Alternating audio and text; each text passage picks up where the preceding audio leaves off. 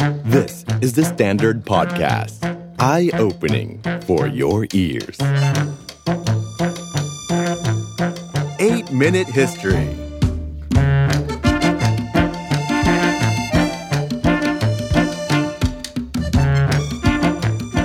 8 Minute History หรือว่าประวัติศาสตร์ใน 8 นาทีในวันนี้นะครับยังคงอิงอยู่กับข่าวนะครับประเด็นร้อนของโลกเลย ก็คือกรณีที่ชาติตะวันตกนะครับหลายๆชาติด้วยกันไม่ว่าจะเป็นสหรัฐอเมริกาก็ดีแคนาดาก็ดีสหภาพยุโรปเองก็ดีเนี่ยนะครับมีการที่จะคว่ำบาตรจีนในกรณีที่บอกว่ามีการใช้แรงงานของชาวอุย กูร์ ปัญหาหลายคนเคยได้ยินคำนี้มานานแล้วครับว่ามณฑลซินเจียงอุยกูร์ หรือที่จีนเขาเรียกว่าซินเจียงเหวยหูเอ๋อเซิงเนี่ยนะฮะเป็นประเด็นนะครับที่ทางด้านของโลกตะวันตกนี้ใช้ในการกดดันจีนกันมาโดยตลอดเลยนะครับคำถามคือว่าชาวอุยกูร์เขาเป็นใคร และทำไมถึงจะต้องมีการกดดันนะครับจีนในประเด็นของอุยกูร์กันด้วย ขอย้อนไปแบบนี้ใครก็ตามที่อายุพอๆกับผมนะครับแล้วคงจะได้ดูหนังจีนนะครับในปี 1977 ที่นำแสดงโดยเจิ้งเส้าชิวนะฮะก็คือเป็นพระเอกระดับเอเชียเลยนะฮะที่มีชื่อภาษาไทยว่าจอมใจจอมยุทธบางคนเรียกว่าตำนานอักษรกระบี่นะครับภาษาจีนเรียกว่า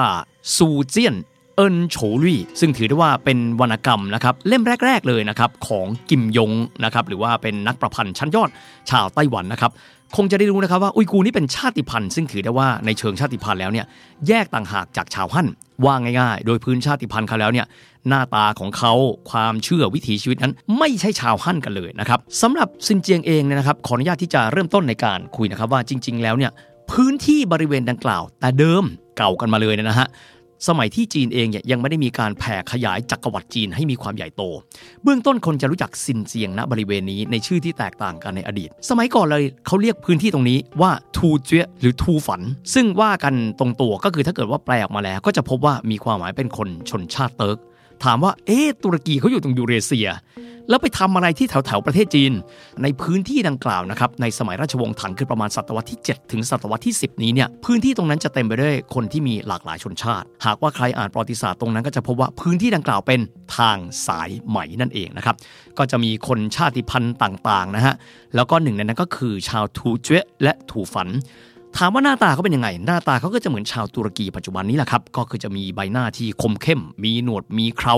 ดูลักษณะแล้วก็คือจะคล้ายชาวเติร์กในปัจจุบันนี้นี่เองนะครับ ในประวัติศาสตร์แล้วถ้าใครดูหนังเรื่องหยางกุ้ยเฟยนะครับ ซึ่งถือว่าเป็นสนมเอกของพระเจ้าถังหมิงหวางแล้วเนี่ย หยางกุ้ยเฟยจะมีลูกบุญธรรมครับ เป็นชาวอุยกู และนั่นก็คืออันลุกซันนั่นเอง แสดงเห็นว่า ชาวอุยกูนั้นก็อยู่ใกล้กับจีน แต่ว่ามิได้เป็นส่วนหนึ่งของจีนนะครับ ถัดมาเลยครับ พื้นที่ดังกล่าวถูกพัฒนานะครับจนกระทั่งมีอารยธรรมมากมาย เช่น อาณาจักรควารัสนะครับซึ่งภาษาจีนเรียกว่าควาราจือหมซึ่งก็เป็นอาณาจักรที่รับศาสนาอิสลามเนี่ยเข้ามาเป็นศาสนาประจำชาติ แล้วก็มีการพัฒนาเมืองมากมาย แต่พื้นที่ดังกล่าวครับก็ถูกรุกรานโดยชาวมองโกล ในยุคที่เจงกิสข่านนั้นมีการขยายอำนาจนะครับ โดยเจงกิสข่านได้มีการส่งโอรสสององค์ ก็คือโอรสองค์ที่สองนะครับที่มีชื่อว่าฮั่วเคอไถ และโอรสองค์ที่สามนะครับที่มีชื่อว่าฉาเหอไถ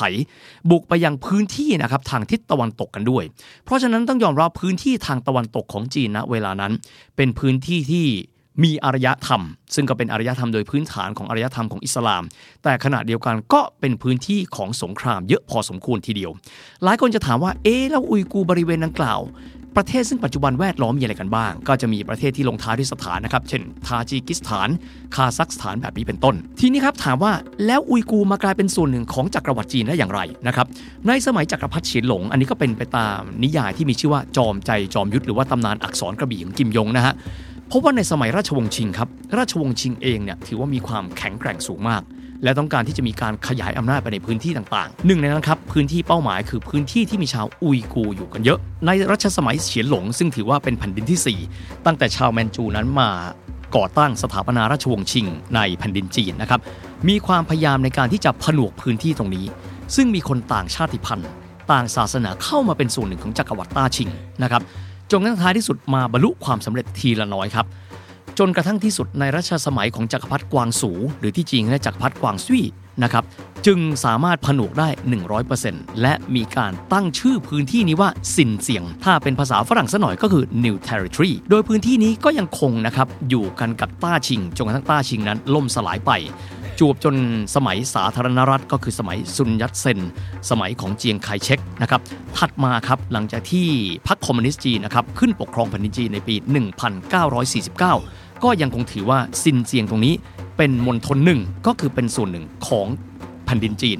ภายใต้ระบอบสังคมนิยมนั่นเองนะครับ โดยที่มีการตั้งให้เป็นมณฑลเขาเรียกว่าปกครองตนเองนะครับคำว่าปกครองตนเองยังไงก็ตามครับ มีความหมายว่าอยู่ภายใต้การดูแลนะครับของรัฐบาลกลางจากจีนอย่างค่อนข้างจะใกล้ชิดทีเดียวนะครับ ชื่อเต็มก็คือว่ามณฑลปกครองตนเองซินเจียงเหวยหูเอ๋อโดยที่พื้นที่ดังกล่าวต้องยอมรับครับว่าด้วยความที่มีความแตกต่างกันในเชิงของชาติพันธุ์ค่อนข้างเยอะก็เช่นเดียวกันเวลาที่เรามองจีนกับมณฑลปกครองตนเองของทิเบต หรือที่เรียกกันว่าสีจั่งซื่อจื้อเฉิงลักษณะเดียวกันเลย คือมีความแตกต่างทางชาติพันธุ์ หลายคนถามว่าหน้าตาของจีนกับทิเบตก็คล้ายๆกัน แต่ต้องยอมรับนะครับว่าในเชิงชาติพันธุ์แล้วเนี่ยชาวฮั่นก็คือชาวฮั่นชาวทิเบตก็คือชาวทิเบต เช่นเดียวกันเลย ชาวฮั่นก็คือคนจีนก็คือก็คือชาวจีน ในขณะที่ชาวซินเจียงเอง วิถีชีวิตแตกต่าง ชาติพันธุ์หน้าตาแตกต่างนะครับ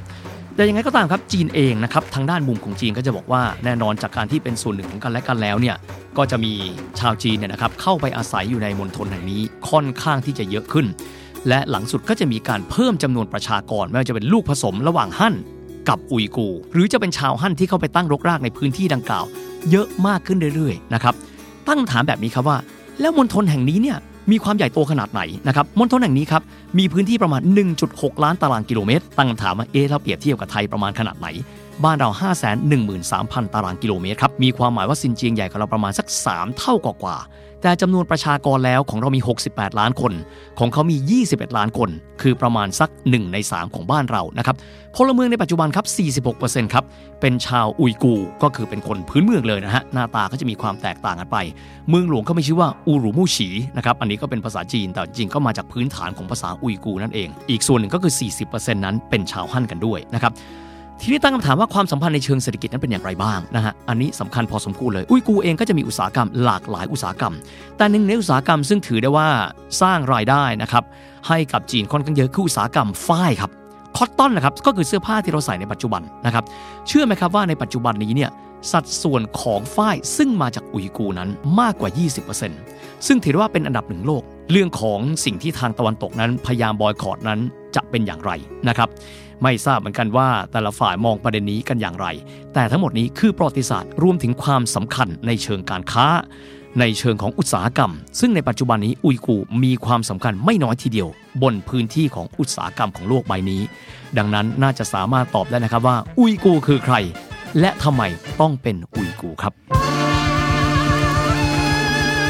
The Standard Podcast. Eye opening for your ears.